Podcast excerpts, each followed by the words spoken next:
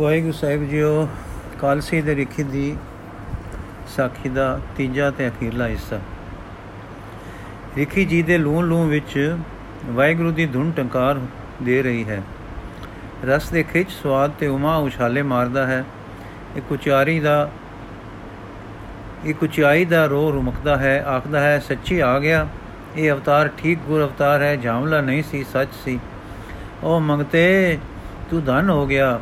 ਵਾਹਿਗੁਰੂ, ਹਾਂ ਜੀ, ਹੁਣ ਬ੍ਰਾਹਮਣ ਨੂੰ ਸੋਚ ਵਾਲੀ ਹੋਸ਼ ਪੂਰੀ ਕਿ ਮੇਰੀ ਕੁਟਿਆ ਵਿੱਚ ਅਵਤਾਰ ਆਵੇ ਤੇ ਮੈਂ ਪ੍ਰਣਾਮ ਵੀ ਨਾ ਕਰਾਂ।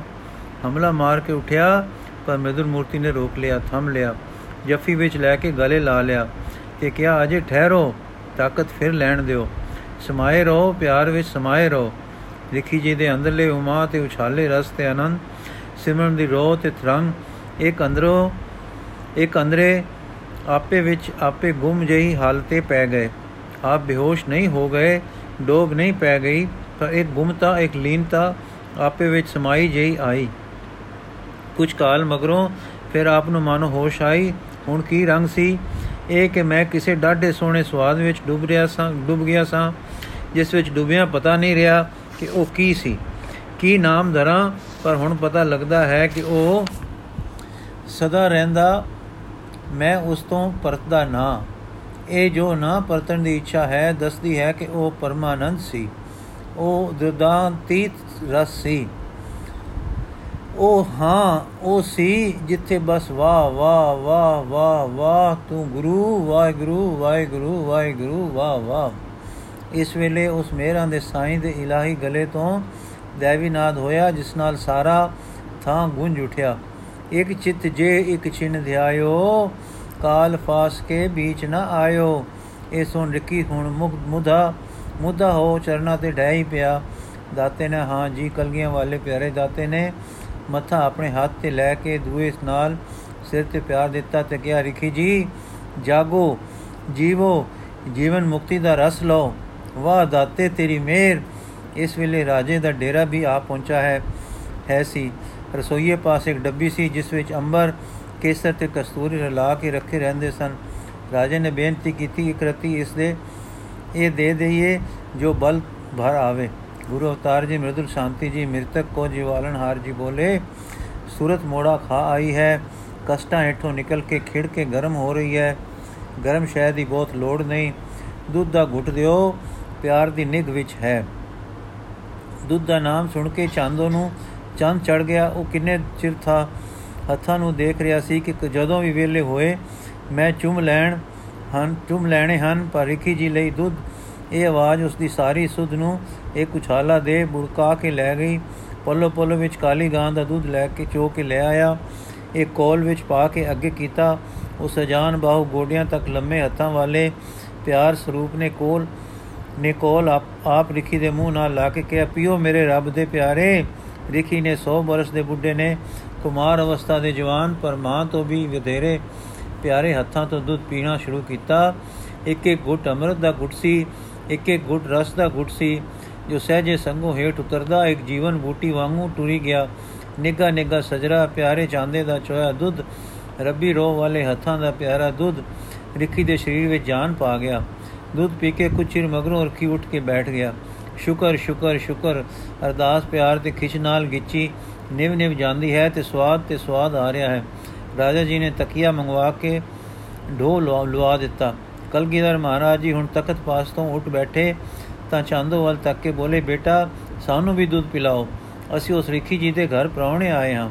ਉਹ ਨਿਹਾਲ ਹਨ। ਤੂੰ ਉਹਨਾਂ ਦੀ ਥਾਂ ਸਾਡੀ ਖਾਤਰਦਾਰੀ ਕਰ ਲਿਆ। ਮੇਰਾ ਬੇਟਾ ਦੁੱਧ, ਚਾਂਦੋ ਤਾਂ ਕਿਸੇ ਹੋਰ ਤਾਂਗ ਵਿੱਚ ਖੜਾ ਸੀ।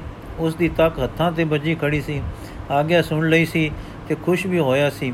ਦੁੱਧ ਵੀ ਲਿਆਉਣਾ ਹਾਂ, ਖਿਆਲ ਸੀ, ਪਰ ਪਹਿਲੇ ਬੱਦੀ ਮਨ ਦਾ ਸੇਧ ਨਾ ਹੀ ਲਈ, ਤਰਵਕ ਕੇ ਸੱਜੇ ਹੱਥ ਨੂੰ ਜਾ ਪਿਆ, ਜਿੱਕੋ ਕੋਈ ਜੰਗਲੀ ਪਸ਼ੂ ਉਛਲ ਕੇ ਪੈਂਦਾ ਹੈ। ਦੋਹਾਂ ਹੱਥਾਂ ਵਿੱਚ ਲੈ ਕੇ ਚੁੰਮ ਲਿਆ, ਕਿੰਨੀ ਵਾਰ ਚੁੰਮ ਲਿਆ, ਚਾਂਦੋ ਦੇ ਗੋਡੇ ਟਿਕ ਰਹੇ ਹਨ ਜਿਮੀ ਤੇ ਗਰਦਾਨ, ਗਰਦਨ ਚੁੱਕ ਕੇ ਉੱਪਰ ਵੱਲ ਹੋ, ਅੱਖਾਂ ਤੱਕਦੀਆਂ ਹਨ। ਕਿਸੇ ਸੱਦਰ, ਕਿਸੇ ਸਿੱਖ, ਕਿਸੇ ਨਾ ਰੁਕਵੇਂ ਸਿਫਤ ਸਲਾਹ ਦੇ ਭਾਵਾਂ ਨਾਲ ਜੱਲਾ ਹੋ ਕੇ ਫਿਰ ਚੁੰਮਦਾ ਹੈ, ਫਿਰ ਉਸੇ ਸਿਫਤ ਸਲਾਹ, ਉਸੇ ਕੀਰਤਨ ਦੇ ਰਸ ਪਿਆਰ ਉਛਾਲੇ ਵਿੱਚ ਅੱਖਾਂ ਉੱਚੀਆਂ ਉੱਚੀਆਂ ਕੇ ਤੱਕਦਾ ਹੈ। ਮੇਰਾ ਦੇ ਸਾਈਂ ਨੇ ਵੀ ਆਪਣੀ ਨਜ਼ਰ ਉਸ ਦੀ ਨਜ਼ਰ ਵਿੱਚ ਗੱਡ ਰੱਖੀ ਹੈ। ਚਾਂਦੋ ਨਹੀਂ ਸਮਝਦਾ ਕਿ ਉਸ ਦੇ ਅੰਦਰ ਕੀ ਹੈ ਤੇ ਉਹ ਕੀ ਚਾਹ ਰਿਹਾ ਹੈ, ਪਰ ਦਾਤਾ ਸਮਝ ਰਿਹਾ ਹੈ ਕਿ ਇਸ ਬੋਲੇ ਦੇ ਰੂਹ ਆਪਣੀ ਚੁੱਪ ਵਿੱਚ ਕੀ ਮੰਗ ਰਹੀ ਹੈ ਤੇ ਉਸ ਚੁੱਪ ਬੋਲੀ ਵਿੱਚ ਦਾਤਾ ਨੇ ਦੇ ਰਿਹਾ ਦੇ ਰਿਹਾ ਹੈ। ਕਮਲਾ ਹੋਇਆ ਚਾਂਦੋ, ਉਹ ਅਜਾਨ ਬਾਹੂ ਹੱਥ ਚੁੰਮਦਾ ਤੇ ਫਿਰ ਅੱਖਾਂ ਵੱਲ ਤੱਕਦਾ ਹੈ। ਤੇ ਵਧੇਕ ਤੋਂ ਵਧੇਕ ਸਿਫਤ ਸਲਾਹ ਵਿੱਚ ਭਰਦਾ ਹੈ ਤੇ ਪਿਆਰੇ ਹੱਥਾਂ ਨੂੰ ਨਹੀਂ ਛੱਡਦਾ। ਇਸ ਦੀਨਾ ਬੰਧੂ ਮੂਰਤੀ ਦੇ ਦਰਸ਼ਨ ਕਰਨੇ, ਹਾਂ, ਇਸ ਪਿਆਰ ਮੂਰਤੀ ਦੇ ਦਰਸ਼ਨ ਕਰਨੇ, ਨਿਕਾਰੇ ਗਰੀਬ ਕੰਗਲੇ ਗਵਾਲੇ ਦੇ ਪੁੱਤ, ਸਿੱਧੇ ਸਾਦੇ ਨੀਮ ਝੱਲੇ, ਪਰ ਕਿਸੇ ਸਿਫਤ ਸਲਾਹ ਦੇ ਰੰਗ ਵਿੱਚ ਆ ਗਏ। ਗਰੀਬ ਦੇ ਕਿਸ ਤਰ੍ਹਾਂ ਟੁੱਟ ਰਹੇ ਹਨ? ਗਰੀਬ ਤੇ ਕਿਸ ਤਰ੍ਹਾਂ ਟੁੱਟ ਰਹੇ ਹਨ? ਜੋ ਹਰਫ ਉਹਨਾਂ ਰੱਬੀ ਨਿਗਾਹਾਂ ਨੇ ਪਾਏ, ਸ਼ਬਦ ਜੋ ਉਹਨਾਂ ਇਲਾਹੀ ਜੋਤ ਵਾਲੀਆਂ ਅੱਖਾਂ ਨੇ ਪੜਾਏ ਚਾਂਦੋ ਦੀ ਸਾਦਾ ਦਿਲ ਸਕਤੀ ਚਾਂਦੋ ਦੀ ਸੁੱਚੀ ਨਿਕੋਰ ਅਛੋ ਆਤਮਾ ਪੜ ਗਈ। ਉਸ ਦੇ ਅੰਦਰ ਕੋਈ ਝਰਨਾਟ ਆਈ, ਕੋਈ ਰਸ ਭਰ ਗਿਆ। ਲੂਹਾਂ ਵਿੱਚ ਗੁਦਗੁਦੀ ਹੋਈ, ਕੋਈ ਜੀਬ ਨੂੰ ਫਰਕਾ ਵਜਾ। ਬੁੱਲ ਫ਼ਰਕ ਪਏ। ਵਾਹ ਵਾਹ ਵਾਹ, ਦੀ ਧੁਨੀ ਉੱਠੀ। ਚਾਂਦੋ ਦੇ ਨੈਣ ਬੰਦ ਹੋ ਗਏ। ਸਿਰ ਅਡੋਲ ਖਲੋ ਗਿਆ। ਹੱਥ ਸੋਹਣੇ ਹੱਥਾਂ ਨੂੰ ਚਮੜੇ ਰਹੇ। ਵਾਹ ਵਾਹ, ਦੀ ਧੁਨ ਗੂੰਜ ਰਹੀ ਹੈ। ਰਾਜਾ ਵਜ਼ੀਰ ਪੰਜੇ ਸਿੱਖ ਜੋ ਨਾਲ ਆਏ ਸਨ, ਕੋਤਕ ਵੇਖ ਰਹੇ ਹਨ। ਚਾਂਦੋ ਕਹਿ ਰਿਹਾ ਹੈ, ਵਾਹ ਵਾਹ ਵਾਹ। ਚਾਂਦਾ ਚਾਂਦੋ ਚੁੱਪ ਹੋ ਗਿਆ, ਫਿਰ ਬੁੱਲ ਵਰ ਫਰਕੇ ਵਾਹਿਗੁਰੂ ਵਾਹਿਗੁਰੂ ਵਾਹਿਗੁਰੂ। ਹੁਣ ਦਾਤੇ ਨੇ ਸਿਰ ਹੱਥ ਫੇਰਿਆ, ਉੱਚਾ ਕੀਤਾ, ਛਾਤੀ ਨਾਲ ਲਾਇਆ, ਆਖਿਆ, ਨਿਹਾਲ ਮੇਰੇ ਚਾਂਦੋ ਰਾਏ। ਇਸ ਵੇਲੇ ਸਾਰੇ ਅਦਬ ਨਾਲ ਖੜੇ ਸਨ। ਬਸ, ਬੇਵਸੇ ਸਿੱਖਾਂ ਦੇ ਦਿਲ ਜੁੜ ਗਏ ਤੇ ਪਿਆਰੀ ਮਿੱਟੀ ਸੁਰ ਵਿੱਚ ਇਹ ਸ਼ਬਦ ਗਾਵਿਆ, ਮੋਏ ਨਿਰਗੁਣ ਸਭ ਗੁਣ ਹੈ ਬਿਹੂਨਾ ਦਇਆਦਾਰ ਆਪਣਾ ਕਰ ਲੀਨਾ। ਮੇਰਾ ਮਨ ਤਨ ਹਰ ਗੋਪਾਲ ਸੁਹਾਇਆ ਕਰ ਕਿਰਪਾ ਪ੍ਰਭ ਘਰ ਮੈਂ ਆਇਆ ਰਹਾ ਭਗਤ ਵਚਲ ਬੈ ਕਾਟਨ ਹਾਰੇ, ਸੰਸਾਰ ਸਾਗਰ ਅਬ ਉਤਰੇ ਪਾਰੇ। ਪਤਿਤ ਭਾਵਨ ਪ੍ਰਭ ਬਿਰਦ ਬੇਦ ਲੇਖਿਆ ਪਾਰ ਬ੍ਰਹਮ ਸੋ ਨੈਨੋ ਪੇਖਿਆ ਸਾਧ ਸੰਗ ਪ੍ਰਗਟੇ ਨਾਰਾਇਣ, ਨਾਨਕ ਦਾਸ ਸਭ ਦੁਖ ਪਲਾਇਣ ਸਾਧ ਸੰਗ ਪ੍ਰਗਟੇ ਨਾਰਾਇਣ, ਨਾਨਕ ਦਾਸ ਸਭ ਦੁਖ ਪਲਾਇਣ। ਹੁਣ ਚਾਂਦੋ ਰਾਏ ਦੇ ਨੈਣ ਖੁੱਲੇ, ਹੱਥ ਜੋੜੇ, ਅਦਬ ਨਾਲ ਖੜਾ ਹੋ, ਖੜਾ ਹੈ ਤੇ ਦਾਤਾ ਕਹਿ ਰਿਹਾ ਹੈ, ਬੇਟਾ, ਦੁੱਧ ਪਿਲਾਓ, ਮਟਕਾ ਲੈ ਕੇ ਕਿਸੇ ਰੰਗ, ਰਸ ਰੰਗ ਦੇ ਵਿੱਚ ਝੂਮਦਾ ਤੇ ਲਹਿਰਾਉਂਦਾ, ਕਦੋਂ ਅੰਦਰੋਂ ਉਛਲਦਾ, ਕਦੇ ਰਸ ਰੰਗ ਭਰਿਆ, ਨੈਣ ਭਰ ਲਿਆਉਂਦਾ, ਆਪੇ ਲਾਡੋ ਗਾਂ ਆਪਣੀ ਲਾਡੋ ਗਾਂ ਪਾਸ ਗਿਆ, ਤਰੇ ਗਾਈਆਂ ਦਾ ਦੁੱਧ ਚੋਇਆ, ਲਿਆ ਕੇ ਅੱਗੇ ਧਰਿਆ। ਸਿਸਟਿਕ ਦੇ ਅੰਦਾਤਾ ਨੇ ਸਵੇਰੇ ਤੋਂ ਭੁੱਖੇ ਰਹੇ ਤ੍ਰਿਪਤਾਵਨ ਹਾਰ ਨੇ ਦੁੱਧ ਲਿਆ।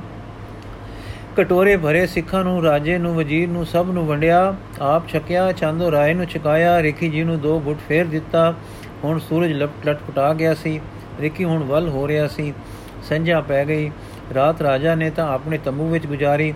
ਪਰ ਸੱਚੇ ਪਾਤਸ਼ਾਹ ਜੀ ਨੇ ਆਪਣੀ ਰਾਤ ਮ੍ਰਿਗਸ਼ਾਲਾ ਪਰ ਕੁਟਿਆ ਵਿੱਚ ਰਿਖੀ ਤੇ ਚਾਂਦੋ ਰਾਏ ਨਾਲ ਕੱਟੀ। ਦਿਨ ਹੋਏ ਤੇ ਲੱਥੀ ਹੋਈ ਜਮਨਾ ਦੇ ਨਿਰਮਲ ਨੀਰ ਵਿੱਚ ਨਹਾਤੇ ਅਸ਼ੋਕ ਰਾਜੇ ਦੇ ਚਟਾਨ ਦਾ ਦਰਸ਼ਨ ਕੀਤਾ। ਨੇੜੇ ਤੇੜੇ ਬਹੁਤ ਬਹੁਤ ਮੱਠਾਂ ਦੇ ਨਿਸ਼ਾਨ ਡਿੱਠੇ। ਟੁੱਟੇ ਪੱਥਰ ਵੇਖੇ, ਫਿਰ ਕੂਚ ਦੀ ਆਗਿਆ ਕੀਤੀ। ਰਿਖੀ ਜੀ ਨੂੰ ਹੁਕਮ ਹੋਇਆ ਕਿ ਨਾਲ ਲੈ ਚੱਲਾਂਗੇ। ਅਸਾਂ ਪਾਉਂਟਾ ਰਚਿਆ, ਉੱਥੇ ਰੱਖਾਂਗੇ। ਰਿਖੀ, ਹੈ ਦਾਤਾ, ਆਗਿਆ ਵਿੱਚ ਰਸ ਹੈ, ਪਰ ਮੈਂ ਬੁੱਢਾ ਆਪ ਦੇ ਦੁਆਰੇ ਸੇਵਾ ਨਾ ਕਰਨ ਜੋਗਾ, ਇੱਕ ਭਾਰ ਹੋਵਾਂਗਾ।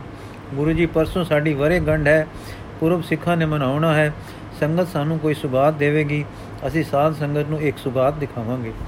ਔਰ ਉਹ ਸੁਗਾਤ ਤੂੰ ਹੋਵੇਂਗਾ। ਤੂੰ ਭਾਰ ਨਹੀਂ, ਤੂੰ ਸੁਗਾਤ ਹੋਵੇਂਗਾ। ਤੇਰਾ ਅੰਤ ਸਾਡੀਆਂ ਅੱਖਾਂ ਸਾਹਮਣੇ ਹੋਵੇਗਾ, ਤੇਰਾ ਅੰਤ ਸਾਡੇ ਹੱਥ ਸਵਾਰਨਗੇ। ਤੂੰ ਮਿਲਿਆ ਹੈ, ਹੁਣ ਵਿਛੜੇਗਾ ਨਹੀਂ। ਚਰਨਾਂ ਤੇ ਸਿਰ ਧਰ ਕੇ ਸ਼ੁਕਰ ਸ਼ੁਕਰ, ਲੂ ਲੂ ਵਿੱਚ ਭਰ ਕੇ ਨਾਲ ਆਈ ਪੀਨਸ ਵਿੱਚ ਰਿੱਕੀ ਸਵਾਰ ਕੀਤਾ ਗਿਆ। ਕੁਟੀ ਨੂੰ ਵਿਦਾ ਦਿੱਤੀ ਗਈ ਤੇ ਪਾਉਂਟੇ ਨੂੰ ਕੂਚ ਬੋਲੀ। ਚਾਂਦੋ ਤੇ ਸਤਗੁਰਾਂ ਦਾ ਚਾਂਦੋ ਰਾਏ ਖੜਾ ਹੈ।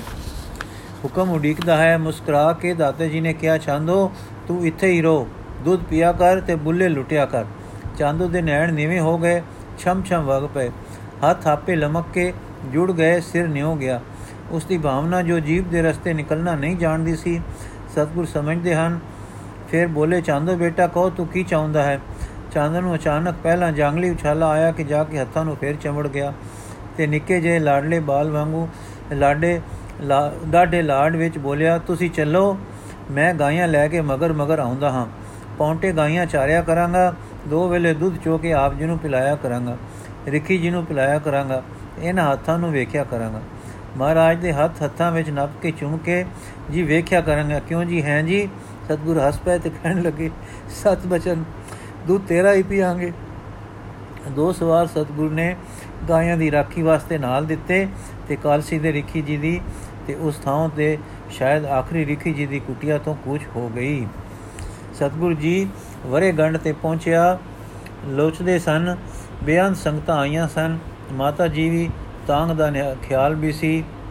ਮਾਤਾ ਜੀ ਦੀ ਤਾਂਗ ਦਾ ਖਿਆਲ ਵੀ ਸੀ। ਪਰ ਰਖੀ ਜੀ ਦੇ ਕਾਰਨ ਤੇ ਪੰਧ ਔਖਾ ਹੋਣ ਕਰਕੇ ਰਾਤ ਰਸਤੇ ਵਿੱਚ ਰਹੇ ਤੇ ਅਗਲੇ ਦਿਨ ਅਪੜੇ। ਅੱਗੇ ਸਪਤਮੀ ਦਾ ਦਿਨ ਲੰਘ ਚੁੱਕਾ ਸੀ, ਸੰਗਤਾਂ ਨਿਰਾਸ਼ ਹੋ ਰਹੀਆਂ ਸਨ। ਪਾਉਂਟੇ ਦੁਰਗ ਵਿੱਚ ਪ੍ਰਵੇਸ਼ ਦਾ ਵੀ ਇਹੋ ਦਿਨ ਸੀ। ਸਾਰੇ ਉਤਸ਼ਾਹ ਤੇ ਉਦਾਸੀ ਛਾ ਰਹੀ ਸੀ ਕਿ ਸੂਰਜ ਦੇ ਪ੍ਰਕਾਸ਼ਵਤ ਦਾਤਾ ਗੁਰੂ ਜੀ ਮੇਰਾ ਦੇ ਸਾਈਂ ਅਪੜ ਗਏ। ਸਪਤਮੀ ਦਾ ਦਿਨ ਉਹ ਮਨਾ, ਬਣਾ ਦਿੱਤਾ। ਸੰਗਤਾਂ ਨੂੰ ਬੋਲਣ ਲੱਗੇ ਸਥਿਤੀ ਵਾਰ ਨ ਜੋਗੀ ਜਾਣੈ, ਰੁਤ ਮਾ ਨ ਕੋਈ। ਜਿਸ ਦਾਤੇ ਦੇ ਬਣਾਏ ਥਿਤਵਾਰ ਹਨ, ਉਹ ਦਾਤਾ ਸਾਨੂੰ ਆਪਣੇ ਕਾਰਜ ਵਾਸਤੇ ਲੈ ਗਿਆ।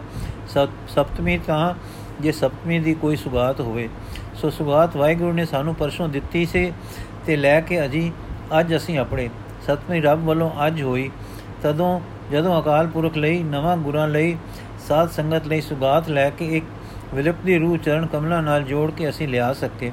ਮਹਾਰਾਜ ਦੇ ਸੁੱਚੇ ਪਿਆਰ ਵਲਵਲੇਪੁਰ ਸੰਗਤਾਂ ਅਤੇ ਪਰਿਵਾਰ ਨਿਹਾਲ ਹੋ ਗਏ ਤੇ ਪਾਮਟੇ ਮੰਦਰ ਦਾ ਪ੍ਰਵੇਸ਼ ਵਾਹਿਗੁਰੂ ਦੇ ਕੀਰਤਨ ਰੰਗ ਵਿੱਚ ਉਸ ਦਿਨ ਮਨਾਇਆ ਗਿਆ। ਵਾਹਿਗੁਰੂ ਸਾਹਿਬ ਜੀਓ, ਸ਼ੇਰ ਤੇ ਇਸ਼ਨਾਨ ਦੋਹਾਂ ਤੇ ਭਾਰੂ। ਕਾਲਸੀ ਦੇ ਰਿਖੀ ਦਾ ਸੁਧਾਰ ਕਰਕੇ ਜਦ ਗੁਰੂ ਜੀ ਪਾਮਟੇ ਆਪਣੇ ਤੇ ਗੁਰਪੁਰਬ ਹੋ ਹਟੇ, ਤਦ ਮਹਾਰਾਜ ਜੀ ਦੇ ਉਪਦੇਸ਼ ਪਿਆਰ ਨਾਮਦਾਨ ਦੀ ਦੂਰ ਨੇੜੇ ਦੋਹਾਂ ਦੂਨਾ ਤੇ ਪਹਾੜੀ ਦੇਸ਼ਾਂ ਵਿੱਚ ਧੂਮ ਫੈਲ ਗਈ। ਆਪ ਦੇ ਐਸ਼ਵਰਜ ਪ੍ਰਤਾਪ ਤੇ ਬਹਾਦਰੀ ਦੀਆਂ ਵਾਰਾਂ ਟੁਰ ਪਈਆਂ। ਸਤਗੁਰ ਨੇ ਪਾਉਂਟਾ ਨਵਾਂ ਵਸਾਇਆ ਸੀ। ਨੇੜੇ ਇੱਕ ਜੰਗਲ ਵਿੱਚ ਇੱਕ ਮਾਰੂ ਸ਼ੇਰ ਰਹਿੰਦਾ ਸੀ। ਇਹ ਸ਼ੇਰ ਬੜਾ ਭਿਆਨਕ ਤੇ ਆਦਮਖੋਰ ਸੀ। ਆਖਦੇ ਹਨ, ਇਸ ਦਾ ਰੰਗ ਬੱਗਾ ਤੇ ਕੱਦ ਬੜਾ ਸੀ। ਇਹ ਜਾਨਵਰ ਤੇ ਆਦਮੀਆਂ ਤੇ ਜਦ ਅਚਾਨਕ ਆ ਕੇ ਪੈਂਦਾ ਸੀ ਤੇ ਐਉਂ ਜਾਪਦਾ ਸੀ ਕਿ ਮਾਨੋ ਧਰਤੀ ਵਿੱਚੋਂ ਨਿਕਲ ਆਇਆ ਹੈ। ਇਲਾਕੇ ਦੇ ਯਾਤਰੂ ਤੇ ਗਿਰਾਵਾਂ ਦੇ ਲੋਕ ਬੜੇ ਦੁਖੀ ਸੇ। ਇਸ ਕਰਕੇ ਰਾਜਿਆਂ ਪਾਸ ਪੁਕਾਰਾਂ ਉੱਠਦੀਆਂ ਸਨ ਕਿ ਸਾਨੂੰ ਇਸ ਤੋਂ ਬਚਾਓ। ਇੱਕ ਵੇਰ ਜਦੋਂ ਸ਼੍ਰੀਨਗਰ, ਜੋ ਗੰਗਾ ਕਿਨਾਰੇ ਹੈ, ਦਾ ਰਾਜਾ ਫਤਿਹ ਸ਼ਾਹ ਆਇਆ ਹੋਇਆ ਸੀ, ਤਦੋਂ ਇਹ ਪੁਕਾਰ ਗੁਰੂ ਜੀ ਪਾਸ ਆਈ ਸੀ।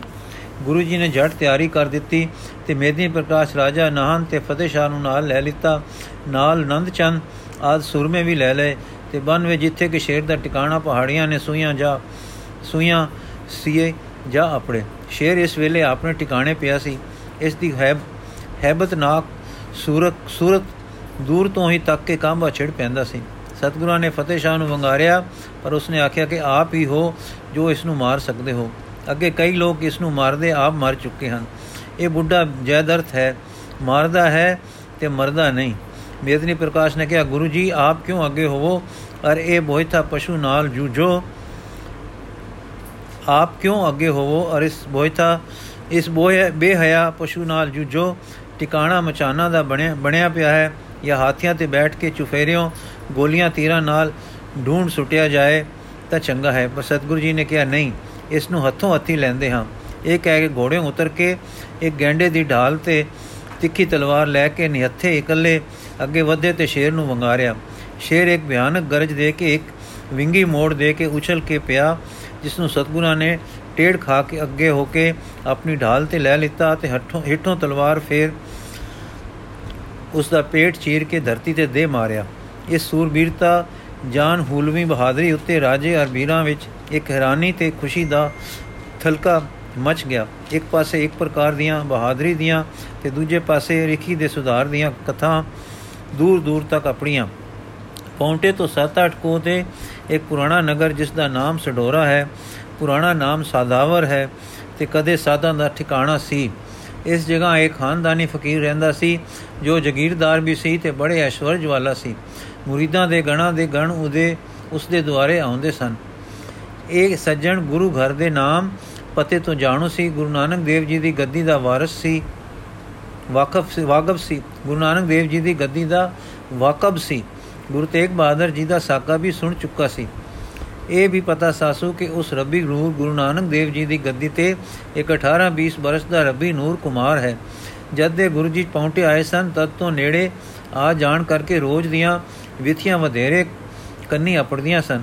ਇੱਕ ਪਾਸੇ ਉਸਨੇ ਰਾਜੇ ਮੇਦਨੀ ਪ੍ਰਕਾਸ਼ ਤੇ ਫਤਿਹ ਸ਼ਾਹ ਦਾ ਹੁੰਦਾ ਜੰਗ ਆਪ ਦੀ ਤੁਫੈਲ ਬਚ ਜਾਣਾ ਸੁਣਿਆ, ਦੂਜੇ ਪਾਸੇ ਆਪ ਨੂੰ ਦਿਨ ਰਾਤ ਜੰਗ ਦੇ ਸਾਧਨਾ ਵਿੱਚ ਲੱਗੇ ਸੁਣਿਆ।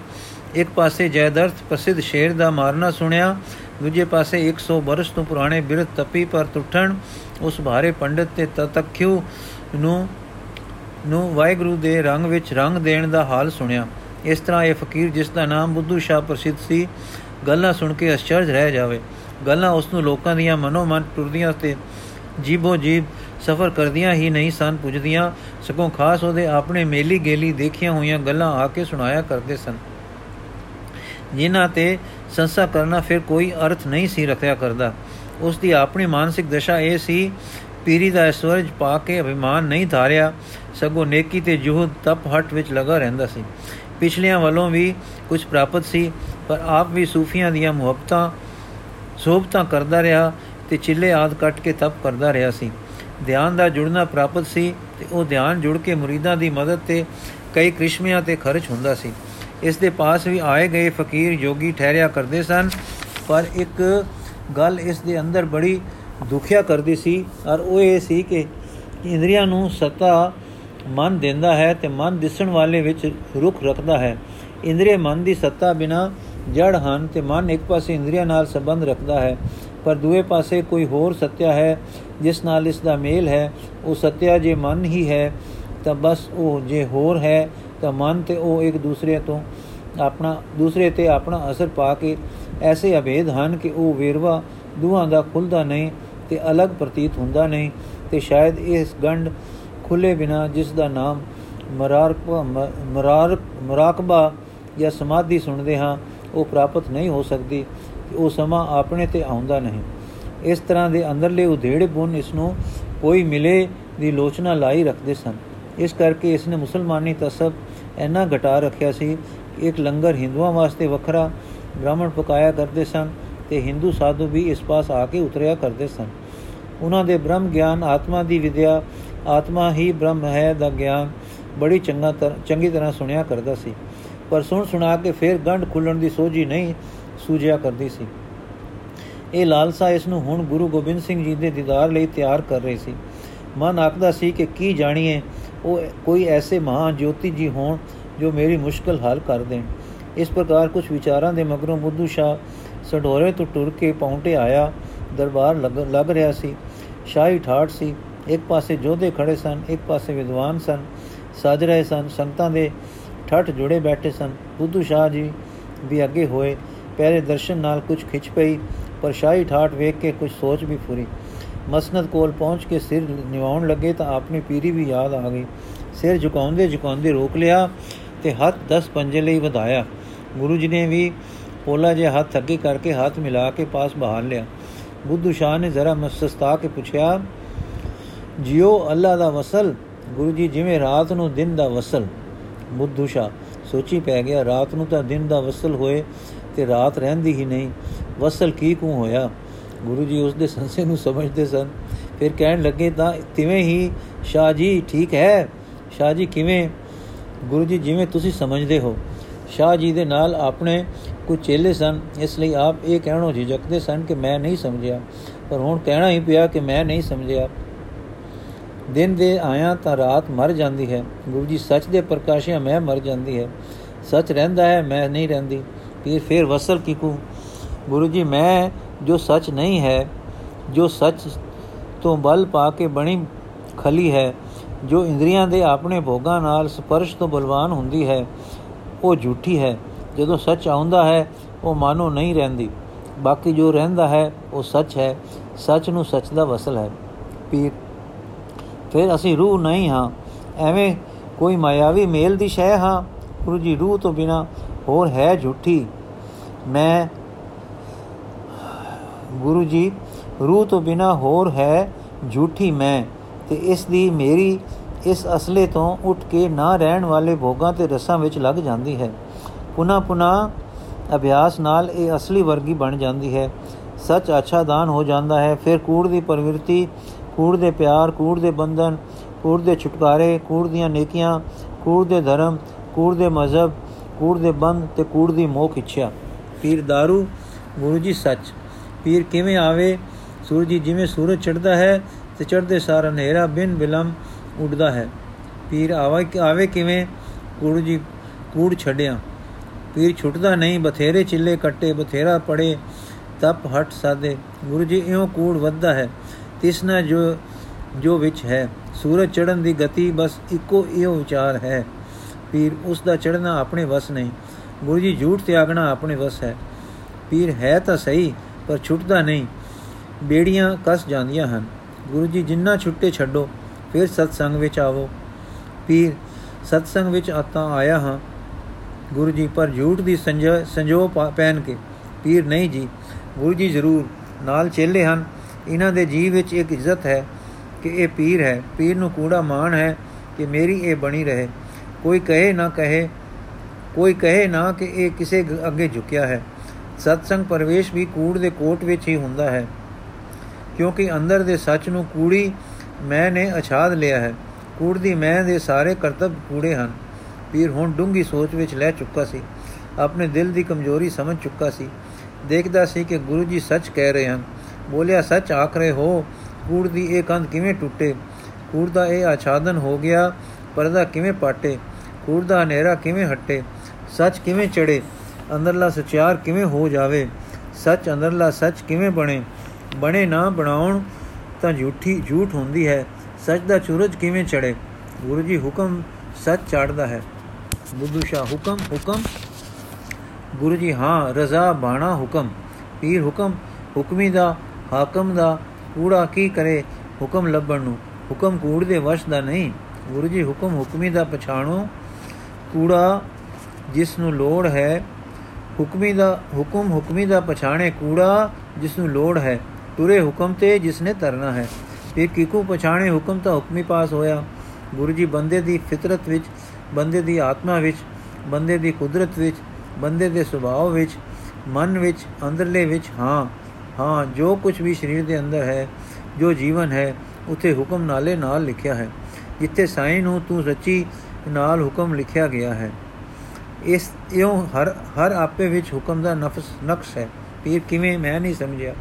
ਗੁਰੂ ਜੀ ਸ਼ਾਹ ਜੀ ਸਮਝਾਉਂਦੇ, ਜਗਤ ਨੂੰ ਰਹੇ ਹੋ ਤੇ ਆਪ ਨਹੀਂ ਸਮਝੇ, ਦੇਖੋ, ਜੋ ਤੁਸਾਂ ਦੇ ਹੁਕਮ ਵਿੱਚ ਚੱਲੇ, ਉਸ ਤੇ ਤੁਹਾਡੀ ਮਿਹਰ ਦਾ ਪ੍ਰਕਾਸ਼ ਹੁੰਦਾ ਹੈ ਕਿ ਨਹੀਂ?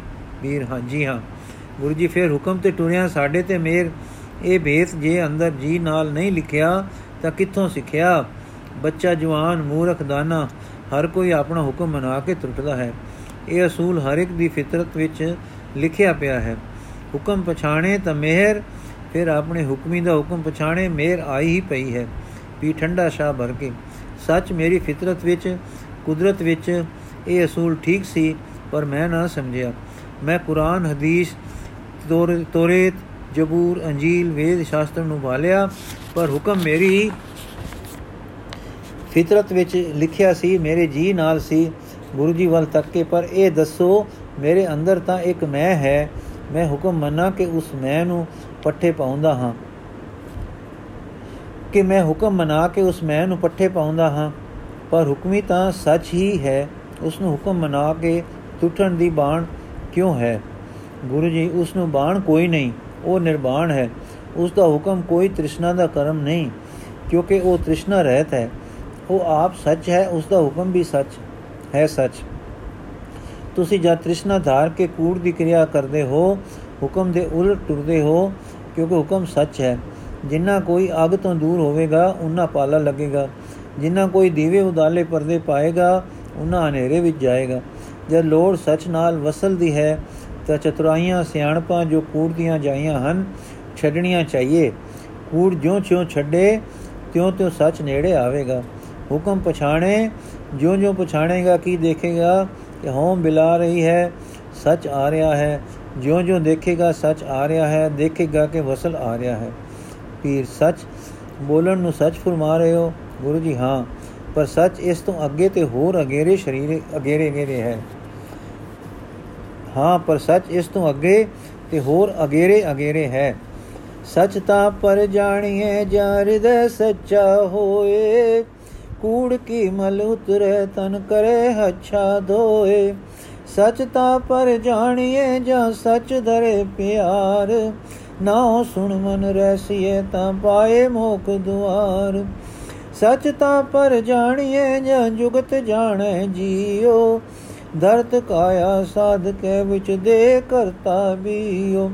ਸਚ ਤਾਂ ਪਰ ਜਾਣੀਏ ਜਾਂ ਸਿੱਖ ਸੱਚੀ ਲੈ। ਦਇਆ ਜਾਣੇ, ਜੀ ਕੀ ਕਿਛ ਪੁੰਨ ਦਾਨ ਕਰੇ। ਸਚ ਤਾਂ ਪਰ ਜਾਣੀਏ ਜਾਂ ਆਤਮ ਤੀਰਤ ਕਰੇ ਨਿਵਾਸ। ਸਤਿਗੁਰੂ ਨੂੰ ਪੁੱਛ ਕੇ ਬਹਿ ਰਹਿ ਕਰੇ ਨਿਵਾਸ।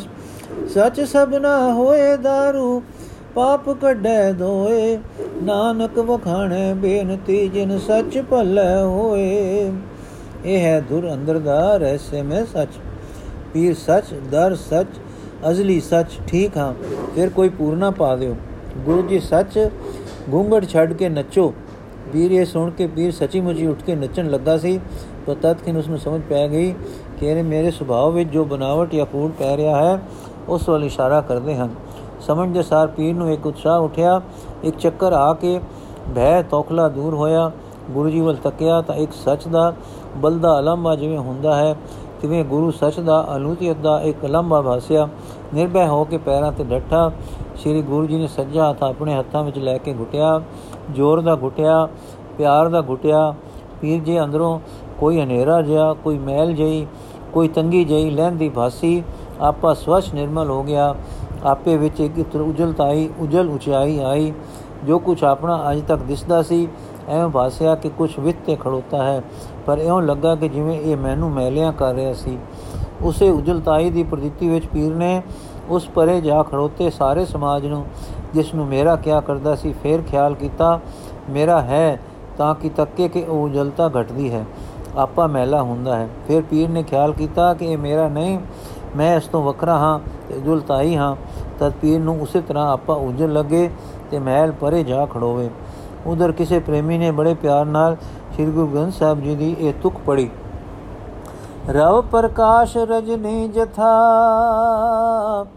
ਗਤ ਜਾਣਤ ਸਭ ਸੰਸਾਰ। ਪਾਰਸ ਮਾਨੋ ਤਾਂਬੋ ਛੁਏ ਕਨਕ ਹੋਤ ਨਹੀਂ ਬਾ ਕਿਤਨਾ ਚਿਰ ਇਸ ਤਰ੍ਹਾਂ ਦੇ ਰੰਗ ਵਿੱਚ ਰਹਿ ਕੇ ਪੀਰ ਜੀ ਨੇ ਡਿੱਠਾ ਕਿ ਗੁਰੂ ਜੀ ਨੇ ਸਿਰ ਚਾਇਆ ਹੈ ਤੇ ਕਹਿ ਰਹੇ ਹਨ ਮੇਰੇ ਠਾਠ ਮੇਰੇ ਨਾਮ ਵੇਖ ਕਵਿਤਾ ਹੋ ਰਹੀ ਹੈ ਹੁਕਮ ਵਿੱਚ ਮੇਰੀ ਹੋ ਰਹੀ ਹੈ ਹੁਕਮ ਵਿੱਚ ਪੀਰੀ ਹੋ ਰਹੀ ਹੈ ਹੁਕਮ ਵਿੱਚ ਨਾ ਰਾਜ ਭਾਗ ਮੇਰਾ ਹੈ ਨਾ ਫਕੀਰੀ ਮੇਰੀ ਹੈ ਨਾ ਕਾਲਸੀ ਦੇ ਰਿਖੀ ਦਾ ਉਧਾਰ ਨਾ ਜੈਦਰਤ ਤੋਂ ਪ੍ਰਜਾ ਰੱਖਿਆ ਕਰਨਾ ਨਾ ਜਮਨਾ ਦੀਆਂ ਤਾਰੀਆਂ ਨਾ ਕਿਨਾਰੇ ਤੇ ਵੀਣਾ ਦੀ ਧੁਨ, ਲਾ ਲਵੀ, ਲਾ ਕਵੀ ਸਮਾਜ, ਨਾ ਸੈਰ ਸ਼ਿਕਾਰ ਮੇਰਾ ਹੈ। ਹਾਂ, ਮੇਰਾ ਕੁਝ ਨਹੀਂ, ਜੋ ਹੈ ਸੋ ਹੁਕਮ ਹੈ। ਹੁਕਮ ਦੀ ਖੇਲ ਹੈ, ਸੱਚ ਦਾ ਪ੍ਰਕਾਸ਼ ਹੈ। ਕੂੜ ਦੀਆਂ ਪਾਲਾਂ ਮਨਾਂ ਤੋਂ ਟੁੱਟਣੀਆਂ ਹਨ ਤੇ ਸਚਿਆਰ ਹੋਣਾ ਹੈ ਜਗ ਨੇ ਪ੍ਰਜਾ ਦੁਖੀ ਹੈ, ਦਰਦ ਤੇ ਜ਼ੁਲਮ ਹੇਠ ਹੈ। ਹੁਕਮ ਦੀ ਖੇਲ ਨੇ ਸੁਖੀ ਕਰਨਾ ਹੈ। ਜੋ ਅੱਜ ਹੈ, ਇਸ ਨਹੀਂ ਰਹਿਣਾ। ਜੋ ਰੰਗ ਹੁਣ ਹੈ, ਹੋਰ ਹੋਣਾ ਹੈ। ਦੋਵੇਂ ਹੁਕਮ ਦੇ ਖੇਲ ਹਨ। ਮੈਂ ਹਾਂ, ਸੋ ਮੈਂ ਨਹੀਂ। ਹੁੰਦਾ ਫੜੀਗ ਨਾਨਕ ਜਾਣ, ਨਾ ਹੋ ਨਾ ਮੈਂ ਜੂਨੀ ਪਾਣ। ਜਾਗ ਹੈ ਫਕੀਰ, ਦਿਨ ਰਾਤ ਹੋ ਰਹੇ, ਚਲਦੀ ਅੰਦਰਲੇ ਵਿੱਚ ਨਾਮ ਦੀ। ਤੇ ਦਿਸੇ ਹਰ ਥਾਂ ਨਾਮੀ, ਤੇ ਸੱਚ ਹੈ ਤੇ ਵਿਆਪਕ ਹੈ, ਸਾਰੇ ਹੈ। ਅੰਦਰੋਂ ਹੁਲਾਰੇ ਵਿੱਚ ਰਹੋ, ਬਾਹਰ ਦਿਦਾਰੇ ਵਿੱਚ ਰਹੋ। ਕੂੜੀ ਮੈਂ ਦਾ ਦਾਉ ਨਾ ਖਾ, ਹੁਕਮ ਪਛਾਣ ਕੋ ਵਾਏ ਵਾਏ ਵਾਏ ਵਾਏ ਗੁਰੂ। ਪੀਰ ਨੇ ਕਿਹਾ, ਵਾਹ ਵਾਹ ਵਾਏ ਵਾਏ ਗੁਰੂ ਵਾਏ ਗੁਰੂ ਹੁਣ ਸਿਰ ਤੇ ਪਿਆਰ ਦੇ ਕੇ ਸਤਿਗੁਰਾਂ ਨੇ ਪੀਰ ਜੀ ਨੂੰ ਬਹਾਲ ਦੇ ਲਿਆ। ਉਹ ਜਿਸ ਨੂੰ ਪੀਰ ਅੰਦਰ ਜੜ ਚੇਤਨ ਦੀ ਗੰਢ ਸਮਝਦਾ ਸੀ, ਦੇਖਦਾ ਹੈ ਕਿ ਮਾਨੋ ਹੈ ਨਹੀਂ। ਧਨ, ਦੌਲਤ, ਸਮਾਦ, ਇੱਜ਼ਤ ਸਭ ਉਪਰੇ ਲੱਗਦੇ ਹਨ। ਵਿਰਾਗ ਹੈ, ਪਰ ਉਹ ਵਿਰਾਗ ਨਹੀਂ, ਜਿਸ ਨੂੰ ਹਵਾ ਰੋਣਾ ਤੇ ਤਿਆਗ ਕਹਿੰਦਾ ਹੈ। ਨਹੀਂ, ਹੁਣ ਦਾਨਾ ਤੇ ਪ੍ਰਬੁੱਧ ਵਿਰਾਗ ਹੈ। ਆਪ ਆਪੇ ਵਿੱਚ ਹੈ, ਨਾ ਮੈਂ ਕਹਿੰਦਾ ਹੈ, ਨਾ ਮੇਰੀ ਵਿੱਚ। ਆਪਣੀ ਵੇਖ ਦੇਖਦਾ ਹੈ, ਉੱਚਾ ਹੈ, ਸੁੱਚਾ ਹੈ, ਅੰਦਰਲੇ ਹੁਸਨ ਵਿੱਚ ਹੈ, ਆਪਾ ਪ੍ਰਕਾਸ਼ਮਾਨ ਹੈ, ਆਪ ਆਪੇ ਦੇ ਕੇਂਦਰ ਵਾਹਿਗੁਰੂ ਦੇ ਵਸਲ ਵਿੱਚ ਹੈ, ਕੰਤ ਨਾਲ ਧਨ ਮਿਲੀ ਹੈ ਤੇ ਪੇਕਾ ਤੇ ਪੇਕੇ ਘਰ ਦੀਆਂ ਖੇਡਾਂ ਸਭ ਆਪੇ ਦੂਰ ਹੋ ਗਈਆਂ ਹਨ। ਵਿਆਹ ਹੋਏ ਸਾਰ ਪੇਕੇ ਘਰ ਨਾਲ ਸੁੱਤੇ ਵਿਰਾਗ ਹੋ ਗਿਆ ਹੈ। ਹਾਂ, ਅੰਦਰ ਸੱਚ ਨਾਲ ਰਾਗ ਆਇਆ ਹੈ, ਜਗਤ ਨਾਲ ਵਿਰਾਗ ਹੋ ਗਿਆ ਹੈ। ਪਹਿਲਾਂ ਜੋ ਜੀਵਨ ਸੀ, ਹਰ ਘੜੀ, ਹਰ ਛਿਨ ਮਰ ਰਿਹਾ ਸੀ ਹੁਣ ਹਰ ਛਿਨ, ਹਰ ਘੜੀ ਜੀਉ ਰਿਹਾ ਹੈ। ਸੂਚਨਾ, ਰਿਆਸਤ ਨਾਹਨ ਵਿੱਚ ਇੱਕ ਟਿਕਾਣਾ ਹੈ ਬੰਗਾਣੀ। ਜਮਨਾ ਦੇ ਇਸ ਕਿਨਾਰੇ ਪਾਰਲੇ ਪਾਸੇ ਚੂਹੜਪੁਰ ਗ੍ਰਾਮ ਹੈ, ਜੋ ਚਕਰਾਤਾ ਜਾਣ ਵਾਲੀ ਸੜਕ ਦੇ ਉੱਤੇ ਕਾਲਸੀ ਤੋਂ ਕੁਝ ਮੀਲ ਉਰੇ ਹੈ। ਚੂੜ, ਚੂਹੜਪੁਰ ਤੇ ਬੰਗਾਣੀ ਜਮਨਾ ਦਾ ਰਾਜ ਪਤਨ ਹੈ। ਇਸ ਬੰਗਾਣੀ ਵਾਲੇ ਟਿਕਾਣੇ ਸਾਹਿਬ ਸ੍ਰੀ ਗੁਰੂ ਗੋਬਿੰਦ ਸਿੰਘ ਜੀ ਨਾਲ ਪਹਾੜੀ ਰਾਜਿਆਂ ਨੇ ਮੱਲੋ ਮੱਲੀ ਯੁੱਧ ਕੀਤਾ ਤੇ ਗੜਵਾਲ ਤੋਂ ਵਿਆਹ ਕਰਕੇ ਮੁੜ ਆ ਰਹੇ ਸੇ। ਯੁੱਧ ਦਾ ਹਾਲ ਅਗਲੇ ਪ੍ਰਸੰਗ ਵਿੱਚ ਹੈ, ਜੋ ਅਸੀਂ ਕੱਲ ਪੜਾਂਗੇ ਜੀ। ਵਾਹਿਗੁਰੂ ਜੀ ਕਾ ਖਾਲਸਾ, ਵਾਹਿਗੁਰੂ ਜੀ ਕੀ ਫਤਿਹ।